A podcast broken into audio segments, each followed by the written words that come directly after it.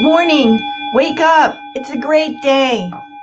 I'm especially thanking the Lord today because I am celebrating the anniversary of my baptism, March 4th, and you get to celebrate it with me.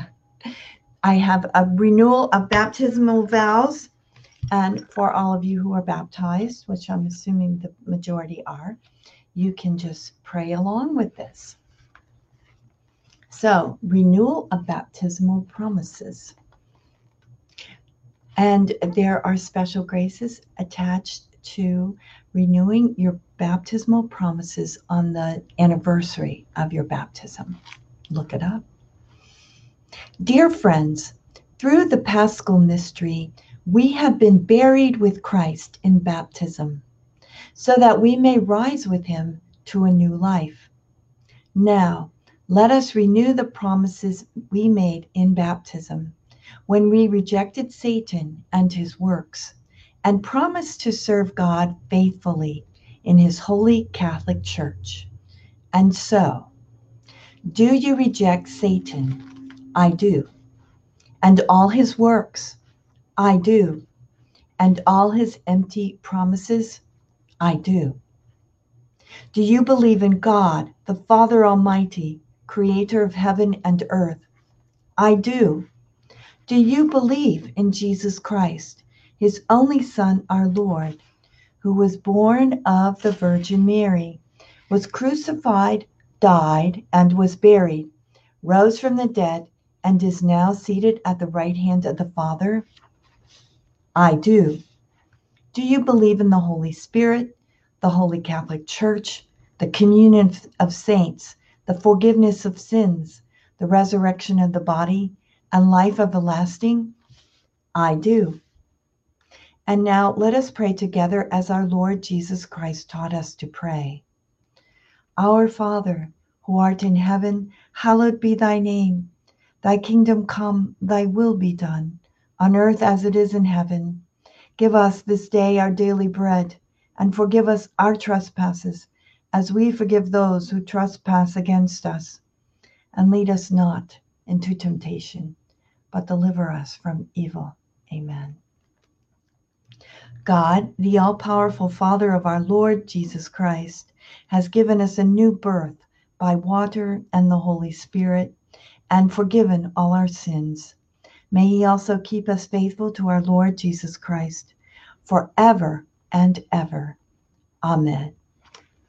Well, thank you for renewing your baptismal promises with me on this anniversary of my baptism.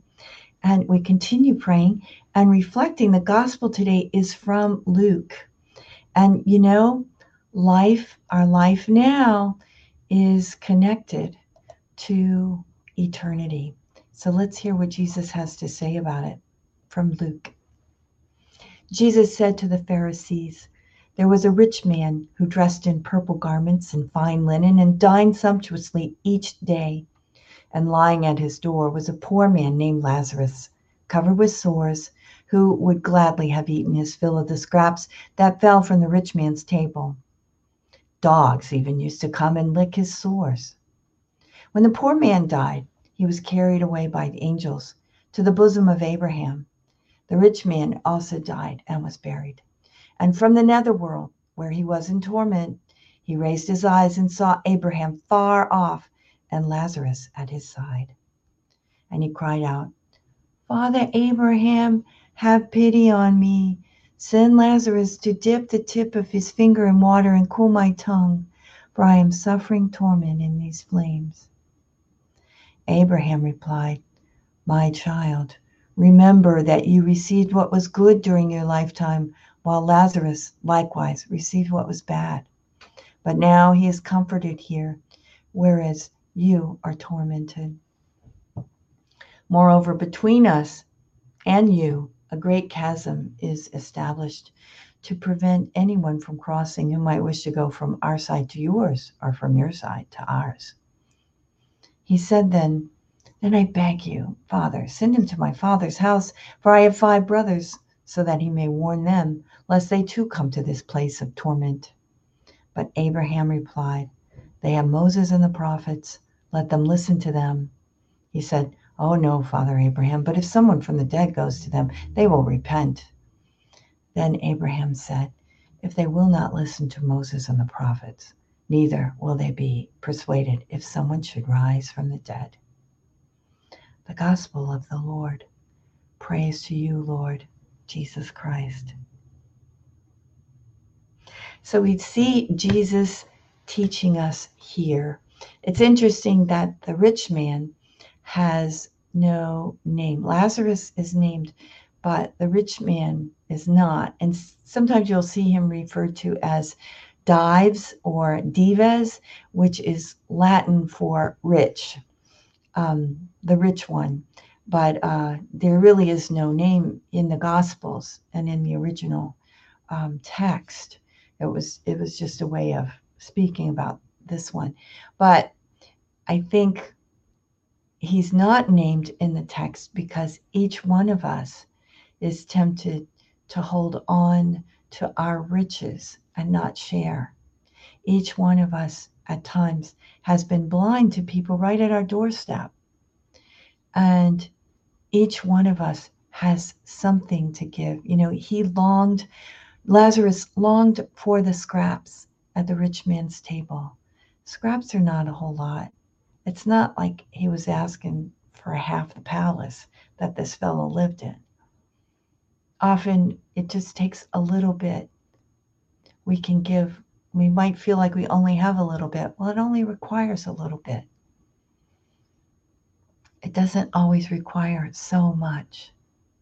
And as we give that little bit, we see how beautiful it is to foster the life of another, to care for someone else, to work towards their redemption by giving a helping hand.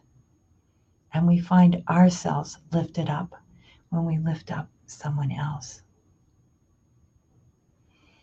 Let's pray our offering of this Thursday in Lent.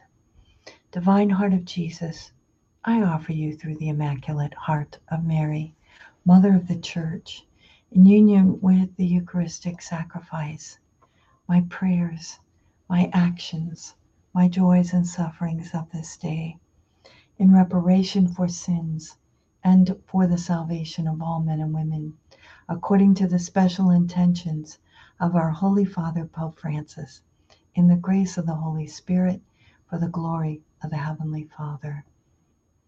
And we pray for vocations. O Jesus, eternal shepherd of our souls, send good laborers into your harvest. Thank you so much for praying with me this morning. And we pray also with all those who have joined us. I see Nora and Jana Raquel, Margaret, Angela. Thank you so much for joining us this day and for all of you who are there. There are many more that are scrolling past.